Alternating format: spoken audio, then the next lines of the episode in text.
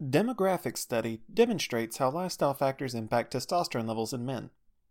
For men with low T, restoring healthy testosterone levels is of critical importance to create the groundwork for a healthier life. It's also important to understand what risk factors are most likely to lead to testosterone deficiency. A recent study in the Journal of Clinical Endocrinology sought to improve our knowledge regarding what men are most at risk. This study led by Professor and Dr. Bu Yeap from the University of Western Australia, demonstrates how lifestyle, BMI, age, medical status, and socio-demographic circumstances all influence the chance of a man to experience testosterone deficiency. While all of these factors have an individual influence, they also act in combination.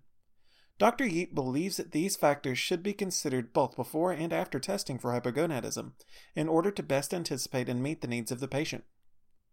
UK Biobank study offers various insights. All individuals analyzed in this study were between the ages of 40 and 69 years old. Researchers gathered evidence from over 200,000 patients that participated in the UK Biobank study between the years of 2006 and 2010.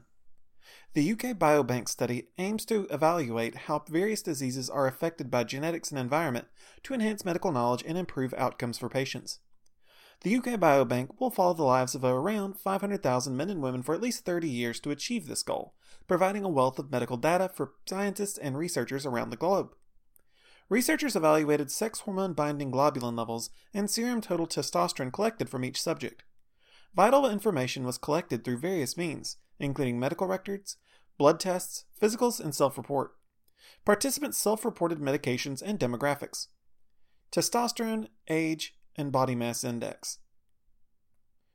The average testosterone levels of participants was 11.6 nanomoles per liter, along with free testosterone levels of 213 picomoles per liter, and SHBG concentrations of 36.9 nanomoles per liter. Both BMI and age were both strongly correlated with elevated SHBG and suppressed serum testosterone levels. Free testosterone concentrations, on the other hand, improved up to a BMI of 25, then started to decline. BMI and age act independently with regard to testosterone levels. From age 50 to 70, men can expect to have testosterone drop by about a half a nanomole per liter. The effects of weight are actually more pronounced than age. A man with a clinically obese BMI of 30 is estimated to have T levels around 1.5 nanomoles per liter below that of a man with a body mass index of 25. Lifestyle factors affected testosterone levels. Lower testosterone levels were associated with higher education and living with a partner. Men of South Asian descent also had lower average testosterone. Smokers, on the other hand, were found to have higher testosterone than those that did not currently have the habit. Men could also be categorized in relation to their diet. The following are ranked from lowest to highest testosterone levels vegetarians, lots of red meat, little red meat, primarily poultry, and pescatarians. More exercise is strongly correlated with higher testosterone independent of alcohol use. Alcohol suppresses sex hormone binding globulin levels, but other physical and dietary factors cause testosterone and SHBG to act in similar ways. The effect of diseases and medical conditions on testosterone levels. Various medical issues lead directly to impaired testosterone function. The following conditions led to lower average testosterone levels as compared to men without the condition COPD, hypertension, kidney impairment, angina, dementia, diabetes, cancer, and heart disease. Suppressed SHBG levels were common among patients with hypertension, kidney impairment, angina, diabetes, and heart disease.